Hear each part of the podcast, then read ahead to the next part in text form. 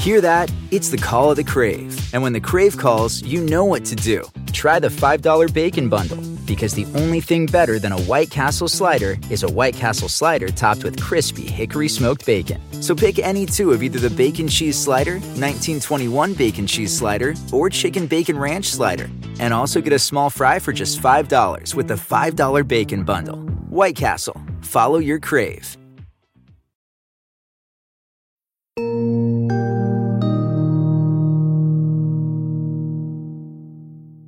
If you think you know my next guest, think again. This is a woman who has overcome hardship after hardship after hardship, but yet she walked into the room for this conversation, head held high, shoulders back, and full of life.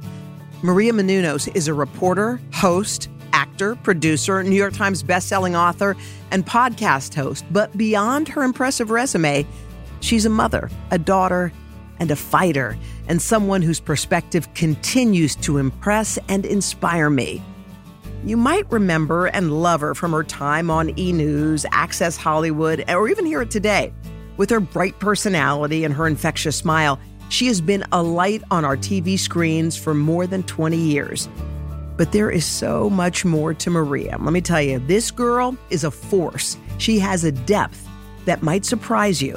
Beyond her career, her life has been quite a ride with both highs and lows. And at each turn, she has exhibited incredible strength, grace, and unshakable faith. In 2016, Maria received shocking news.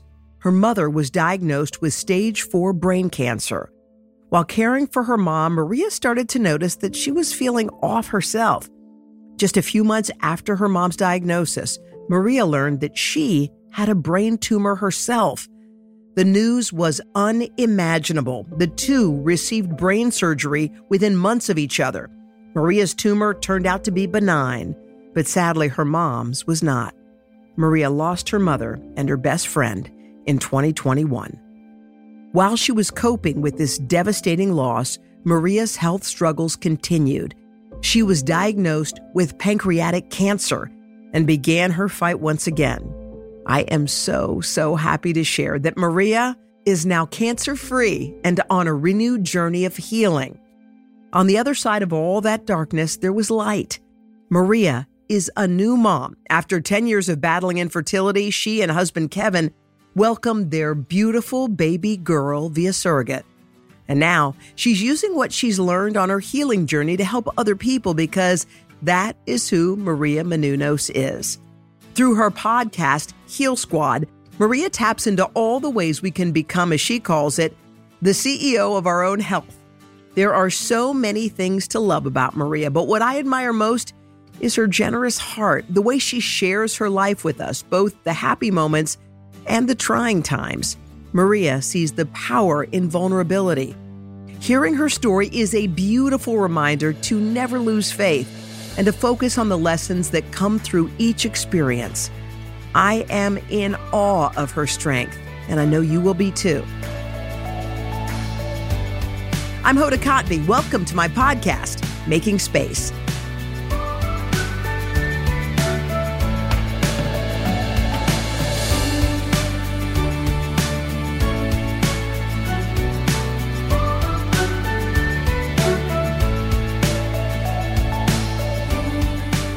First of all, I just want to say it's so fun having you back here at 30 Rock Thanks. because this was your home about how many lifetimes ago? A bunch. Long time ago. What does it feel like? Because you're at a different stage, and I want to go through the stages of your life because I feel like you grow and change on the inside throughout all these steps. But where are you like right now? If you're if you were to describe how you are and where you are right now in your life, I think I am at probably the best place I've ever been, the happiest I've ever been. Um, I mean, listen, I, I hope that we get better over time, right? We're supposed to keep growing and getting better. And I think that if I look back at Maria then at 30 Rock, oh my God, she had no clue what she was doing. And now I have so much more of a clue. I want to go even down to like hair, Yeah, I, all like of it. hair and makeup. And I- you thought you needed all these things. Yes. Then now I'm like, okay, I'm gonna do it myself. right. I never And needed it. I never needed it. I never wa- needed all those things people told you you needed that just slowed it down, made it harder, made you more self conscious. Oh my all those Lord. things. I want to take it way back though. You're a little girl. Mm-hmm. You're growing up with your parents who are from Greece. Mm-hmm. And it's the true immigrant story, if there was one. What was life like for you as a little girl growing up in your house? For me, it was I had to kind of be the boss from go because my parents didn't speak English. Uh. So I didn't speak English growing up. I was that kid in school that needed to learn English. So I was in those classes. They were English as a second language. Mm-hmm. It was me and this kid, Long Tran. uh, and we, you know, we had a lot of kids be really rough with us yeah. and not nice because we didn't understand the language. But there was a really beautiful teacher named Mrs. Brenner who helped me along. Oh. And um, all my teachers were wonderful to me. But um, once I learned the language, and as I got older, I had to help my parents pay bills and write letters and all the things that first generation kids do, which uh-huh. is why when I was here at NBC, one of the stories I did that I was super passionate about was immigrant kids mm-hmm. and the plight of immigrant kids because you have to grow up so much faster mm. and you have so much more responsibility because your parents need your help. What kind of values did your parents set for you? Because those things are what carry you to today. Ah, uh, my gosh, so much. I mean, obviously, having manners and mm-hmm. being a good person and um, working hard. Yeah, I got to see that how firsthand. Did you, how did my, they show you? Well, my parents were janitors at nightclubs all over Boston, and they couldn't afford babysitters. And my mom also, I don't think even if she could, would have because she was mm. so scared. Mm. And so we went to work with them. And from the time I could hold a broom, I was cleaning nightclubs mm. all over Boston with them. And I watched my dad with type 1 diabetes almost die on the regular. And we'd go to the hospital and he'd rip the IVs out and go right back to work. So then that's what I did when I started working. I remember being in this business and I, I couldn't keep up and I, I was eating fast food mm-hmm. and and then I was dehydrated and I'd have to go to the hospital. And I'm like, I know you how just, to do this. Do what so, I got to do, rip it off, wait, go back to work. When I think about your dad, the way you're describing him, you know, your dad is the pillar of strength. Mm-hmm. Your dad is the one who's infallible. Your dad's going to take care of everyone. To see your father in that situation as a little girl, I mean, you say it like, oh, that happened, but I, am trying to picture you as a little girl yeah. watching and wondering, is my dad going to be here tomorrow? What was that part of your life like? It was terrifying. Yeah. My mom and I really had to hone our intuition mm. to know if he was dead or alive. I mean, it was like that simple from a young age. It was, oh my gosh, he's not home on time and where is he? And then she would start the phone calls, police stations, hospitals. Oh my gosh. Friends, family, where is he? And then we just would have to like tune in. And there were so many moments where I would tune in. I'd be like, Mom, Daddy's stuck at the other place. He can't get to us. Okay. And we were waiting for him at one mall for dinner with family mm-hmm. on a Sunday.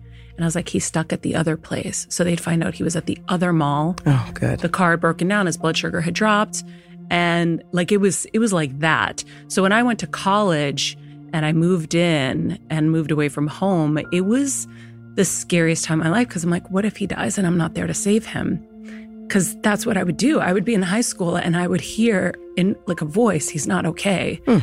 and i would race home skip my class and race home and find him comatose on the floor and have to revive him that was every day. The firefighters knew our names. We knew their names by heart. They were at our house all the time. So there was definitely a lot of fear and anxiety growing up, which is kind of no coincidence why I've had so many health issues, I think, because I lived in fight or flight forever. For a little kid, and if you're in high school, you're a kid. yeah. You're a kid. It's too much. Sorry. It's too much for a kid because to think that you're responsible for your parents' life is way too much for a kid. Yeah. How did you process, handle, deal with it on the regular like that? I don't know. I think I'm processing it now. I think that I'm in therapy and have been and trying to heal hmm. from those traumas. Um, you know, my poor mom, you talk about a pillar. She was the one who really had to take care of everyone and mm-hmm. and be that rock for everyone. But you know, it's it it takes its toll. I mean, again, Mhm. you see what happened with my mom too. Mhm. You your body can only handle so much stress. Mhm. And then you enter a stressful business Mhm. for work. You chose it. Yeah. And then there's a whole other set of things that happen with that. And then because you're kind of not really in first position, Mhm. You're not tended to emotionally in those ways because it's life and death all the time. Right. And that's what I'm starting to learn from some of the brain based development people I'm talking to on my show every day, where, um, you know, you you get sick when you have to deal with things like this. It's it's crazy. There's so much to it, but I think I'm trying to unravel a lot of it now and and heal from it. I think my my daughter is my my my medicine every day. I think Mm. she's healing me because it's just so much explosive love all day long that I'm like, "Oh, okay, Yeah. it's all right. You can feel it all. Yeah. When I think about your relationship with your dad, I know that it was paramount. Do you know, or when did you know that he was proud of you? I think I always knew, you know, he made it kind of challenging because he would always say no to everything. Like what? if I wanted to do a pageant or I wanted to do that, he was so scared of everything. Yeah. My mom was the one who really helped me be able to do a lot of the things I wanted to do. Um, but, you know, once I started achieving outwardly, he was proud. Them both of them were proud. I mean, they would tell me on the regular as I really started succeeding in my my industry that Mario, from where we come, we never imagined these things to happen to us. I always took my parents everywhere. So Mhm. they were just so blown away by Okay. everything. Well, I can only imagine, like your parents seeing you succeed and what that must have felt like for them. So you want your dad's approval, obviously, because Mhm. every girl does. Yep. And so when you decide you're going to pick a boy who you want to date, and there's this kid, this guy named Kevin, and you know, who happens to be here. Did you tell your dad, hey, look, I'm dating this kind of cute guy. I met this guy, or just tell me how that went down when it came to your dad meeting Kevin? well, it was ugly. Hoda, it was ugly. Um, I didn't say anything because it wasn't that kind of uh, household. We we didn't really talk about things. My dad didn't allow dating till I was Mhm. 18. That was strict. It was adhered to because I was Mhm. terrified. Mhm. And when I met Kevin, I was just turning 19 and things were just kind of happening. And it just didn't go over well once he discovered it Uh-huh. because Kevin wasn't Greek. I like to think my dad probably knew there was some hanky panky going Yeah, on, and that yeah. was like hard for him to understand that his little girl was growing up. Uh-huh. Um, but you know, he made it about the Greek thing, and I know that was something that was important to him Uh-huh. to carry on the traditions and to be able to, you know, Sure. have that dream scenario that he had in his mind. Did you feel like you had to choose at that point? Yeah, I did. And, And- I chose Kevin because I said, I, I've done it your way for 18 years. You raised me well. I am now making my own choices. I believe in this person and in this relationship. And he pretty much disowned me. And it was a brutal almost two years of not speaking. Oh my gosh. Um, now, talk about someone who loved her father more than anything oh.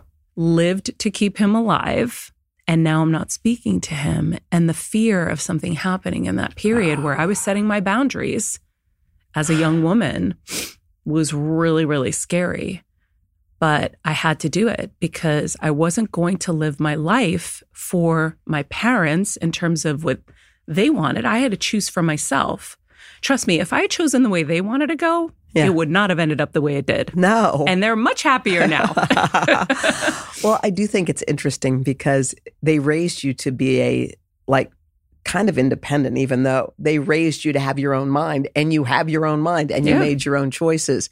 So Now they love him more than me. isn't that how it always goes? Yeah, you go through the hell, and then later they're like, "Oh, oh Okay. Maria, get me the best. He better than you." Better oh, than- thanks.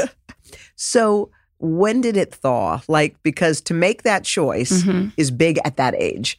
A lot of girls would have caved to their dad and said, you know what? Yeah. I can't miss a Christmas. I can't miss a family gathering, family first, that kind of thing. Well, I watched relatives cave to their families and have to say goodbye to the person that they loved. And I didn't like that. Mm. And I saw the regret that they carried. And so it was really, really hard and really, really painful. Um, but I knew eventually things would work out because my parents love me and Hmm. I know that they want the best for me. My mom was with me hmm and secretly Yeah. you know, she was always there, always with me, always, Mhm. you know, having my back. It was my dad, and my dad's so tough. He's so stubborn. Yeah. Oh my goodness. He's softened so much over uh. time, but Back it was then. it was like who's gonna win? And it really had to happen when I got on TV.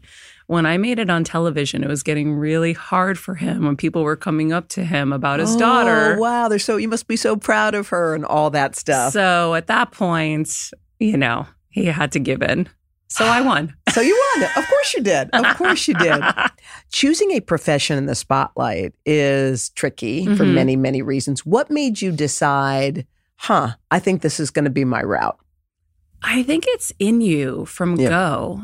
I, you know, when I was really young, I remember at first it was I want to be a teacher. Then I was going to be a veterinarian. Yeah. Then I wanted to be a marine biologist because I loved flipper and I wanted to Yeah. play with dolphins. And my mom was like, Maria, you can do that on the side. I was like, okay. And then I remember watching Joan Lunden. Joan Lunden, wow. and loving her. Yeah. And just, I loved how classy she was. Yeah. I love that she was such a great representative of a woman and how she was just, she was what I wanted to be. I wanted to be on TV and I wanted to be classy and Mhm. respectable. But I also wanted to do all these other things too. Yeah. I wanted to act. I wanted to sing. I wanted to do all kinds of fun stuff. yeah, So I figured with my parents, if I studied broadcast journalism, right. I could get in the world Right. and then play in the other arenas. hmm And so that's what I did. So throughout this time, like you said, our profession is Mhm. very there's a lot of pressure there are time constraints you have to fly on a dime you're not eating well how were you feeling physically as you were kind of navigating this time So I'm the one that chases fire trucks and ambulances. Yeah. I love news. I love live. Yeah. I love being in the mix of everything. I loved when they would say at three in the morning, you got to get on a plane. All right, let's You're go. like, you It loved it pack so a bag Fun, yeah yes. yeah I miss that. Um, trying to manage it all was really challenging, and I think it's challenging for so many because you know you're you're thrust into a whole new world, and that's why I'm always trying to help young people as they're entering the business because there's no handbook mm-hmm. and it's and it's a very intricate business as you know so i did the best i could but yeah i would end up in hospitals with you know low potassium or dehydration or i was living on fast food three Right. times a day it was the only way i could survive and then when i was here i was doing the today show i was doing nightly news i was doing access hollywood Yep. i was writing books i was doing some tv Yeah. and commercials and movies i was doing so much all at once so much because i loved it all but it was a lot were you chasing something or did you just enjoy the ride I just loved it. Yeah. I loved all of it. I've never had a plan. I've always said, God, take me where I'm supposed to go. Mm. I'll be a good person. I'll work really hard, but I have no plan. I don't know where I'm supposed to go or what I'm supposed to do. And a door would come and I'd go right through. Okay, Mhm. yes, yes, yes. i'll go uh, you said god show me where to go how Mhm. important is is your faith and how has it kind of guided you because as we're talking about your life you're about to hit some really big scary potholes going Yeah. forward how has god helped you oh, I'm already crying. um, my faith is everything. It always has been. so I remember going to church on Wednesdays before choir practice really early just to like guttural cry. I would go in alone in this church and pray. And I've always had such a good connection because I needed it to help my dad. And so, you know, whenever something would happen, that was the first person I asked for help. So God's been my best friend all along and has always helped me through everything. So um, that relationship has always been super strong and only got stronger. You really needed God as you were going to start navigating some really tricky waters ahead. Um, you said you talked about how your mom was always your pillar. She was Mhm. this one. She was the the one who kept the family, you know, in check. Um, will you talk to me about? You know, we never imagine our mom getting sick or or having anything to worry about when it comes to our moms. But what happened with your mom? So I remember in 2016, my cookbook that I did with her was Uh-huh. coming out. And we were cooking for Bobby Flay at the house. And she, the ovens weren't working, but then she was burning stuff. And I was like, this isn't like her. Yeah, And then we were making all the recipes for the book and she wasn't remembering things and she was burning stuff. I'm like, Mom, what's, what's, wrong? Yeah, what's going on? I would never have known that there was a brain tumor going on. So at some points, she wasn't feeling right. She was going to the doctors. I remember going to a couple of appointments with her, and the doctor was like, Well, if it's not this, we're going to test her for fibromyalgia. Mhm. I'm like, Fibromyalgia? My mom doesn't have fibromyalgia. Yeah, yeah. And then within probably a month of that moment, she was diagnosed with stage four brain cancer. And our lives just completely flipped upside down. Time stopped. How did she handle that diagnosis? We were in the hospital together. And my dad and my brother had just left to go get some coffee. The doctor came in and he sat on the bed and he said, um, So you have uh, a brain tumor Hmm. and um, you need to have surgery, and it's called glioblastoma. And my mom was like, Okay. No tears. Hmm. I'm like, gulp, Yeah, sitting there like, yeah, does she even understand Does what's happening what's with the going on? language barrier? Is there is she missing anything? yeah. But she took it like a champ, and then that meant I had to take it like a champ, Hmm. at least externally. And then behind the scenes, had to start coordinating and had to start being her quarterback and realizing that her care was now in my hands and figuring out what the best course of action was and where we wanted to have our surgery and and so my life as a brain tumor expert and caretaker began I mean, even though I was a caretaker before too. yeah, I was a co-caretaker to my dad with her, but yeah. um this was yeah, this was big. I think it's one of those things that when you're faced with something like that, when you go into a mode like you went into, which is, I've got a checklist and I got to take care of it. Yeah. That gives you something to do Mm-hmm. and something that needed to be done, obviously. But when you were putting your head on the pillow at night, because really, other than finding the right doctors and the right place, it's not up to you. It's, you know, after we've done Yeah. all the things we can do, it's out of our hands completely. How did you like find any kind of peace during that time? So I always say in the beginning, it's so hard. It's it's devastating. I remember walking outside of the hospital um, the first two nights and screaming, Screaming. like just God. guttural scream Oof. crying. Um, I was alone. Kevin was on the West Coast, and because I there was only one seat left on the flight, and I Hmm. just took it and ran. Mm-hmm. And it was really, really hard. And then when I got her back to LA, you know, thankfully I had Kevin and I could scream into the pillow Mhm. or cry with him when she wasn't looking or wasn't Mhm. around. And, you know, you go into action. So action helps, Mhm. you know, feeling like you're doing something is really helpful.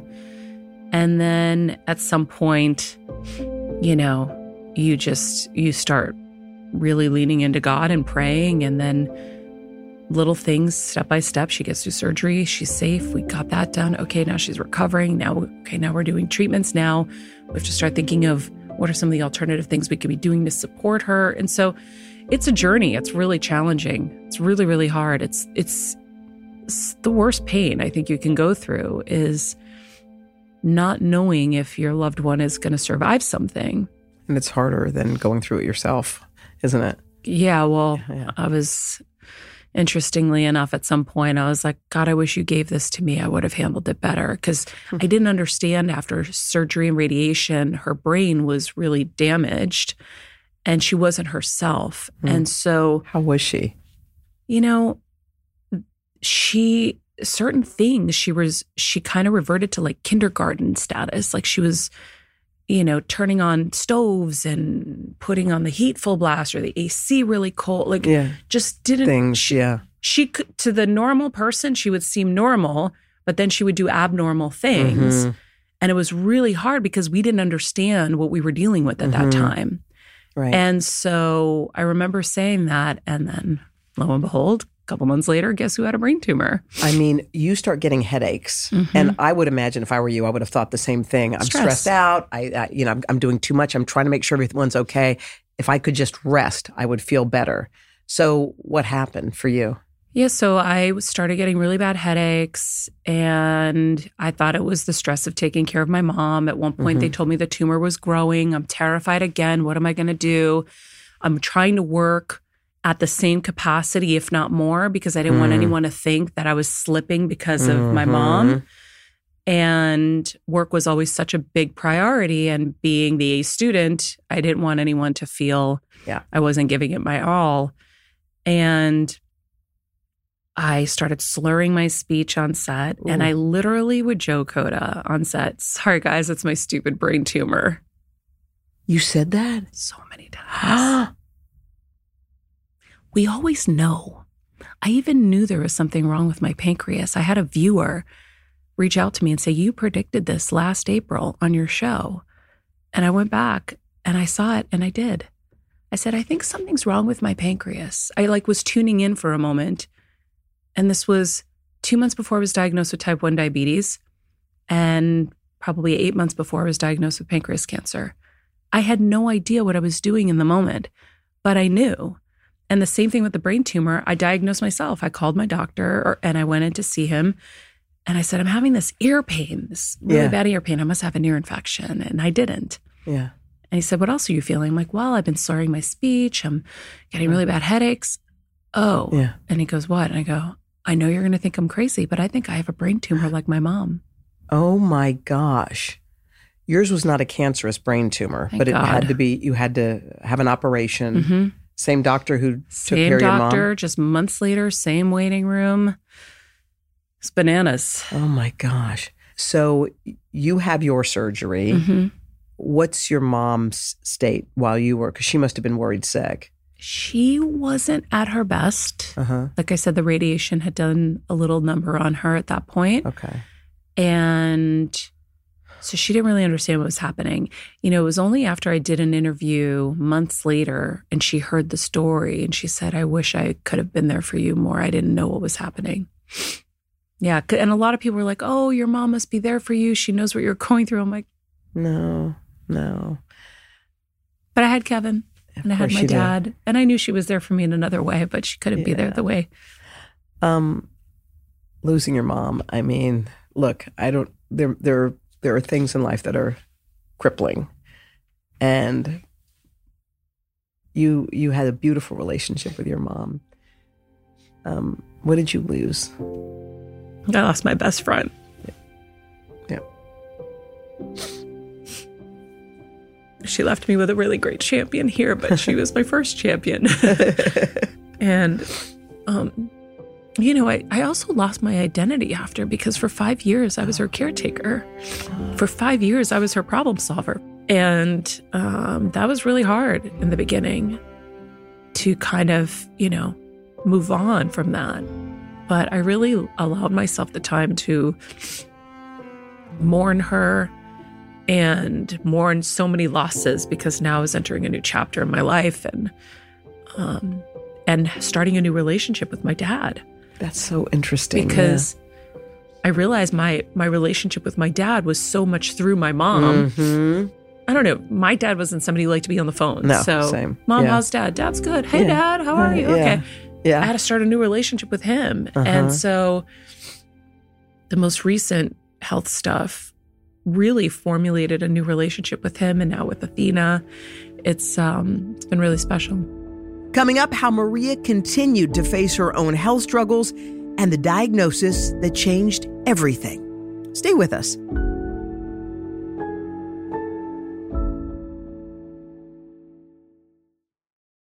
Every parent is a busy parent. There's enough on your plate without piling on your kids' homework. And considering how much teaching methods have changed, most of us are a little rusty anyway. Consider IXL, an excellent resource for homework that can make a huge impact on your child's ability to learn. Backed by research, kids using IXL are actually scoring higher on their tests. Our techniques help them master topics in a fun way, complete with positive feedback. We're seeing improvements all across the country as IXL is used in 95 of the top 100 school districts in the U.S. And IXL is also very affordable. One month of IXL costs less than the typical hour of tutoring. On just one website, IXL covers all the kids in your home from pre K to 12th grade. Sign up today to get 20% off your membership at IXL.com slash HODA. That's IXL.com slash HODA.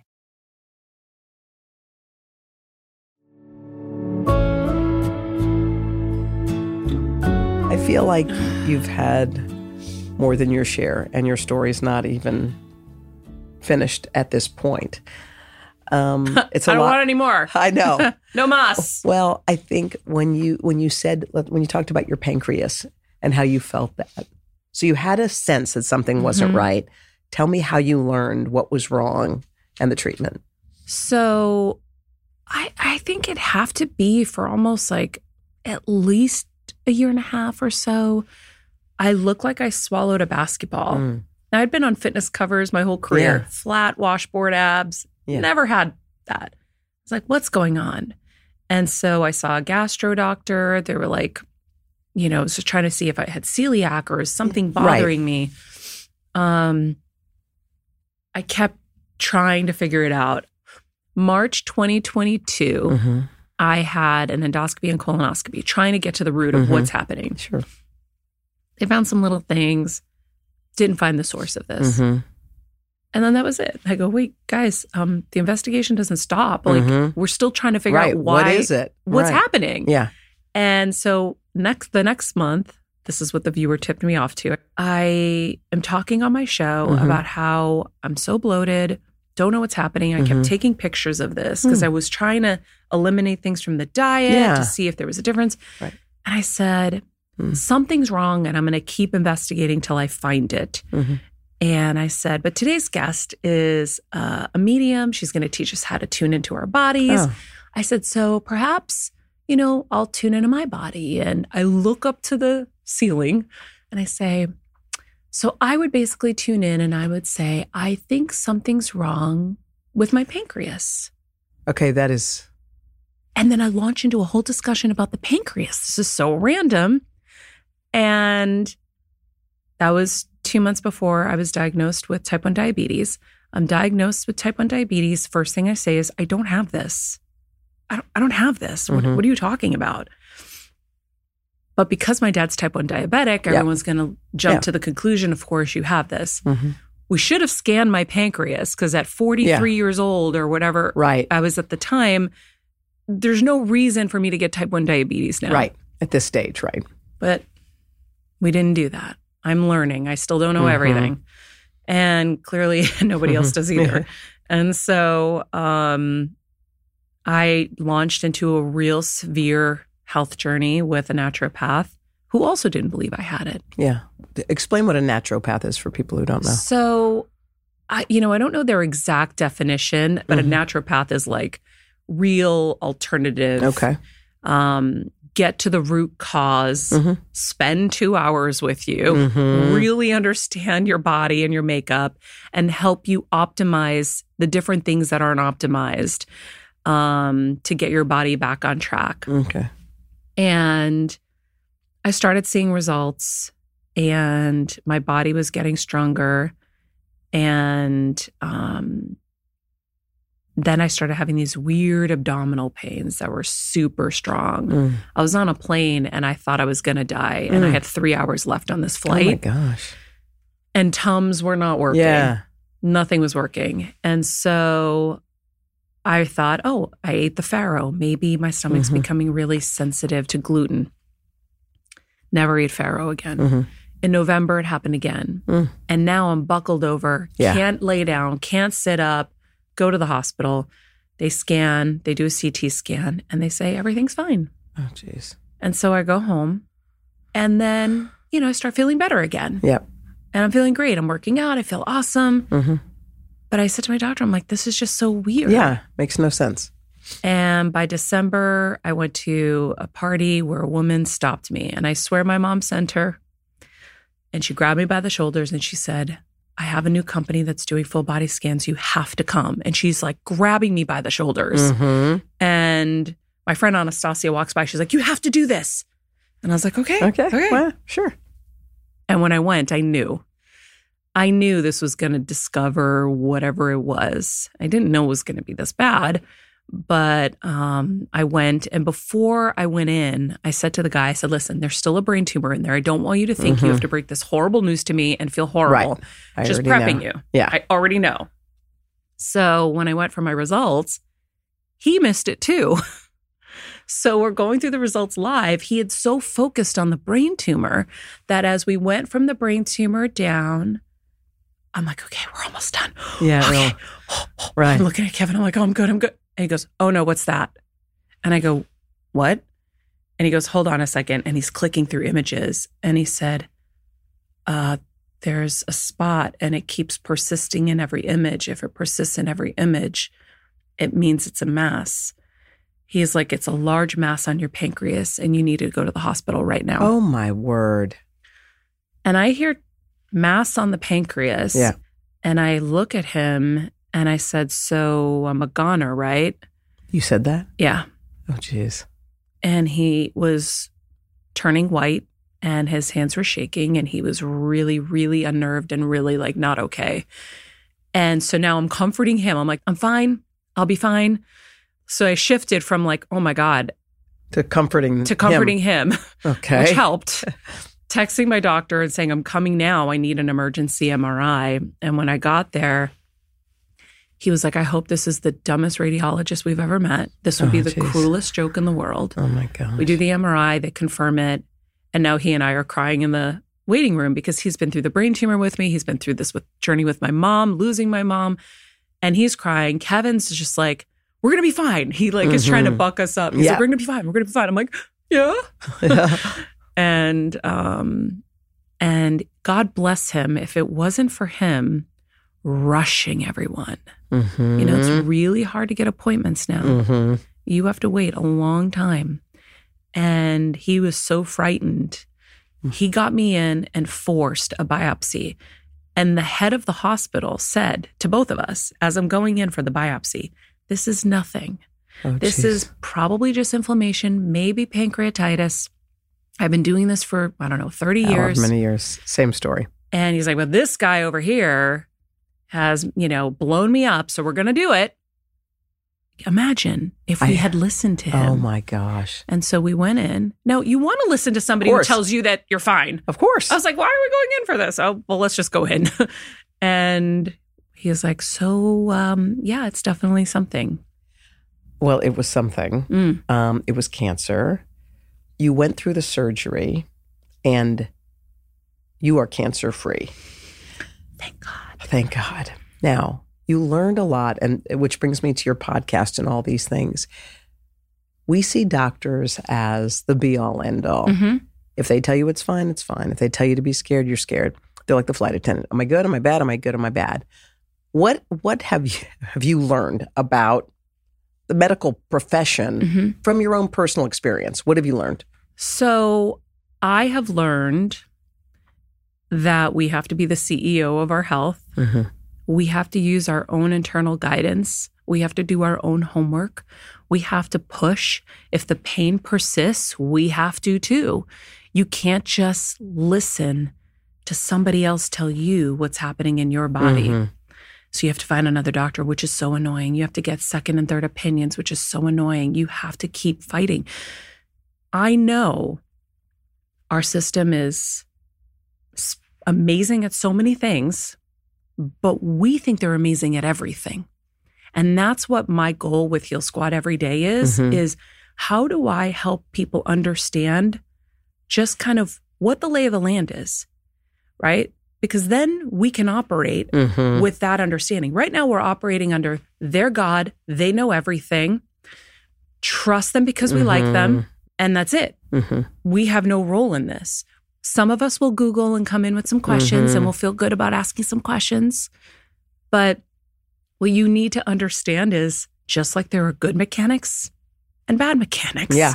there are good doctors Right. and maybe not so great doctors. There are doctors who continue their education and doctors who don't. you put your finger on it right there. And so Mhm. you have to know that you also have to ask how many surgeries has this doctor performed? I've coached over 100 people on brain surgeries. Every time I ask how many surgeries has your doctor performed, they never know. Mhm. Dr. Black has performed over 5,000 brain surgeries. That's who I want sawing my head open. Mhm. I don't want the guy who has done 500 Mhm. or the woman who's done 500. I want the person who's done 5,000 Mhm. or over 2,000. Do you know what I'm saying? Find that We don't know those things. We don't know that the regular doctor, and I've had them on my show, and they have said, and these are top doctors in their field, I have 15 minutes with you. And I'm devastated that I only have 15 minutes with you.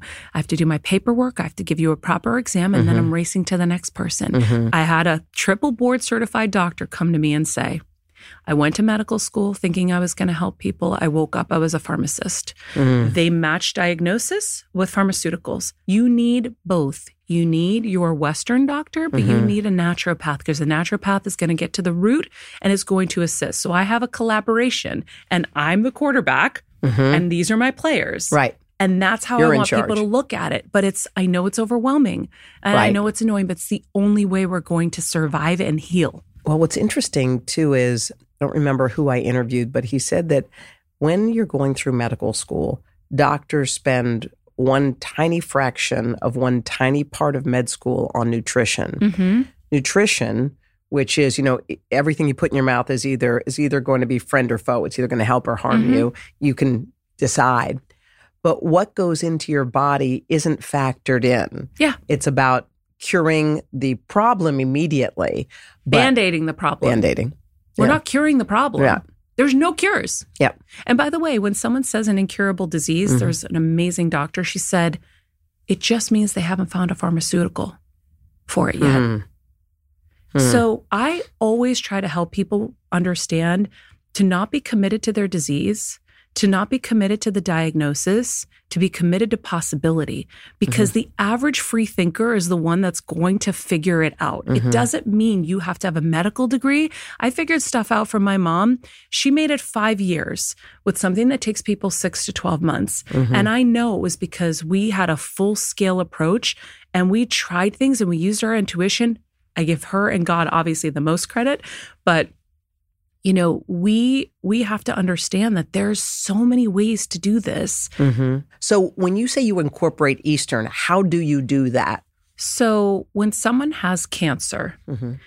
the first thing they do is the standard of care, Mhm. chemo, radiation. If someone's body, this is just my intuition and my gut. I'm not a doctor. Mhm. But what my brain said to me is if someone's body is being ravaged by a disease and it's in the fight, shouldn't we assist it rather than now try to crush it more? Those things are going to crush the good and the bad. Not saying don't do it. Mhm. We did it. Mhm.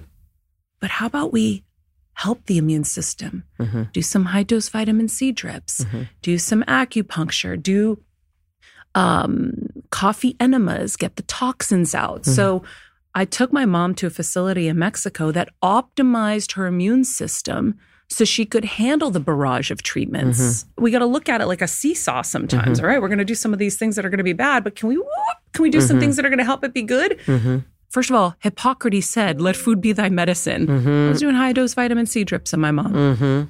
optimizing her, giving her body strength to fight.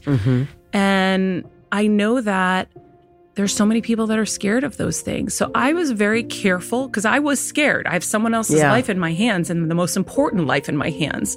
I wasn't just brazen. I, I did things methodically and carefully. But after a couple of years in, I remember her radiologist saying, I'm going to tell you, I think your mom's success is largely due to these treatments you're doing in Mexico. Hmm.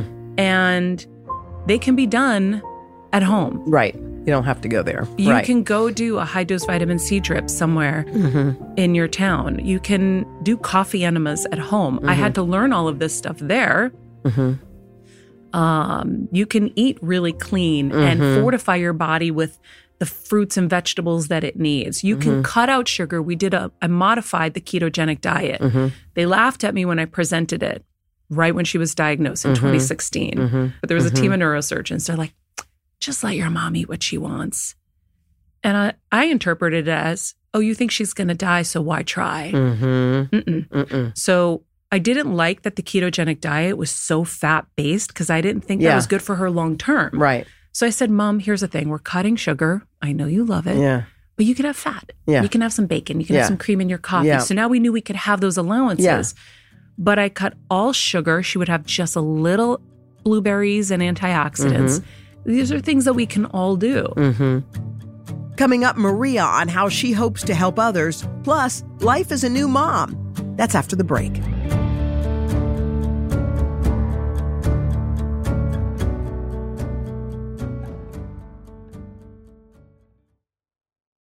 Have you ever brought your magic to Walt Disney World like, hey, we came to play? Did you tip your tiara to a Creole princess or get goofy officially? When we come through, it's true magic because we came to play at Walt Disney World Resort. Justin and so good. Thousands of summer deals at your Nordstrom Rack store. Save up to 60% on new arrivals from Vince, Rag & Bone, Adidas, Joe's, Marc Jacobs, and more. Great brands, great prices every day at Nordstrom Rack. But hurry for first dibs. Get your summer favorites up to 60% off at Nordstrom Rack today. Great brands, great prices. That's why you rack.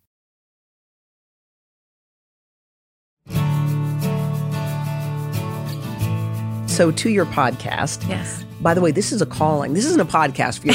this is a calling without question. You have found your purpose. I've seen you through all the iterations of your life. You found it. You're home. Yeah. Yeah. I really have. I love it. because it's everything. It's all the things you want to teach mm-hmm. and preach and share. I mean, It's and you, true. You're walking, talking. I mean, just I mean, when I think about when you f- when you feel like you're home, I look at you and I'm like, she's home. She Thank found it. Yeah. I love helping people. I love sharing. My books, as I look back, were all about sharing Mm-hmm. information and sharing what's helping me. Mhm. And I am on the journey with everybody, Mhm. clearly. Yeah, I are. need the help too. So we're doing it together. We're healing together. We're helping each other learn. We're bringing in the best experts to Mm-hmm. give us a different perspective. I always say, not everything's going to be for you. And I might miss the mark sometimes, but I'm just trying. I'm trying to bring in people who are going to challenge us, who are going to show us different ways. So when I had Athena, Yeah. they told me she was going to have jaundice. They're like, no, no, no, all babies get jaundice. I go, no, she's not going to have jaundice. And they said, oh, she needs all these um, injections. She, she doesn't need that. I said, she's going to go out into the sun. Mhm. So if you look at my phone, 20 minutes after her birth, because they don't let you carry her, I had to go out in the wheelchair with her Mhm. and I'm in the sun with her. And she never got jaundice and she didn't need those jaundice injections that they wanted to give her Mm-hmm. because we used what God gave us. Mm-hmm. And so she's already the CEO of her health. She's her circadian rhythm is set, which Yeah. is another thing people need to learn about. Mhm. I think if you're talking about the foundational things, it's your circadian rhythm, Mhm. it's getting your vitamin D, Mhm. and it's it's building that solar callus so you don't burn and you don't have the bad things. But you know, Sure. that's a whole other thing. So we're out in the sun in the morning. The two of us, I'll show you pictures. Literally, we are in the sun every day, and she loves it. And I'm going to teach her that she has to be in control of her health, that it's on her to Mm. make these choices, and that we can be our own doctors too, with the help of doctors. By the way, we need them. I would say they're great at operating, they're great at emergency situations. They're like, there's so many things they're great at. Healing, not necessarily. Mm-hmm. So you get that companion person on your team to help you with that. I love it. And back to that cute baby. Oh, my little muffin. Can you even believe how how old is she? She's four months. What's it like having her on your chest? She's the greatest thing that ever happened to me. I had no idea how insanely amazing this was going to be. She's everything, everything. It's so hard to not be with her right now. All I do is stare at her pictures and her Mhm. videos nonstop Uh. when I'm not with her. Um, she's like I said, the greatest thing that ever happened. My greatest gift, my greatest blessing. Um, since this podcast is called Making Space, how do you make space for yourself? How do you do it each day? So I squeeze it in when I can. Mhm. I know that I have to really guard my health Mhm. so carefully Yeah. because I need to be here for her. So I have help that I can lean on. Mhm. Um, whether it's my dad or the nanny, Mm-hmm. I gotta go. Do my Mhm. my health stuff. Whether it's rebounding, meditating, cold plunging, whatever it is, I am on a mission to reverse anything that's going on in my body, and I'm doing it, and stay as long as I can with her. So I keep visualizing every day me being like an old grandma with her and, you know, holding her baby someday because that's what I want. I want to be with her forever and ever and ever until I, you know, can't chew or talk anymore. I'm sure you think the same thing. Oh my God. You're amazing. Thank you. You're amazing. I loved you before, but more today. Way more today. Thank you, Maria. Thank you. Hey guys, thank you so much for listening and for coming on this journey with me. If you like what you heard, and I hope that you do, please give Making Space a five star rating and review on Apple Podcasts. And make sure you tell your friends. Follow us on Apple Podcasts, Spotify, or wherever you're listening right now. Making Space with Hoda Kotb is produced by Allison Berger and Alexa Casavecchia, along with Amanda Sidman and Lilia Wood. Our production assistant is Megan Celio. Our associate audio engineer is Juliana Mastrorilli. Our audio engineers are Bob Mallory and Catherine Anderson. Original music by John Estes. Bryson Barnes is our head of audio production. Missy Dunlop Parsons is our executive producer. Sharice Williams Laredo is our senior producer.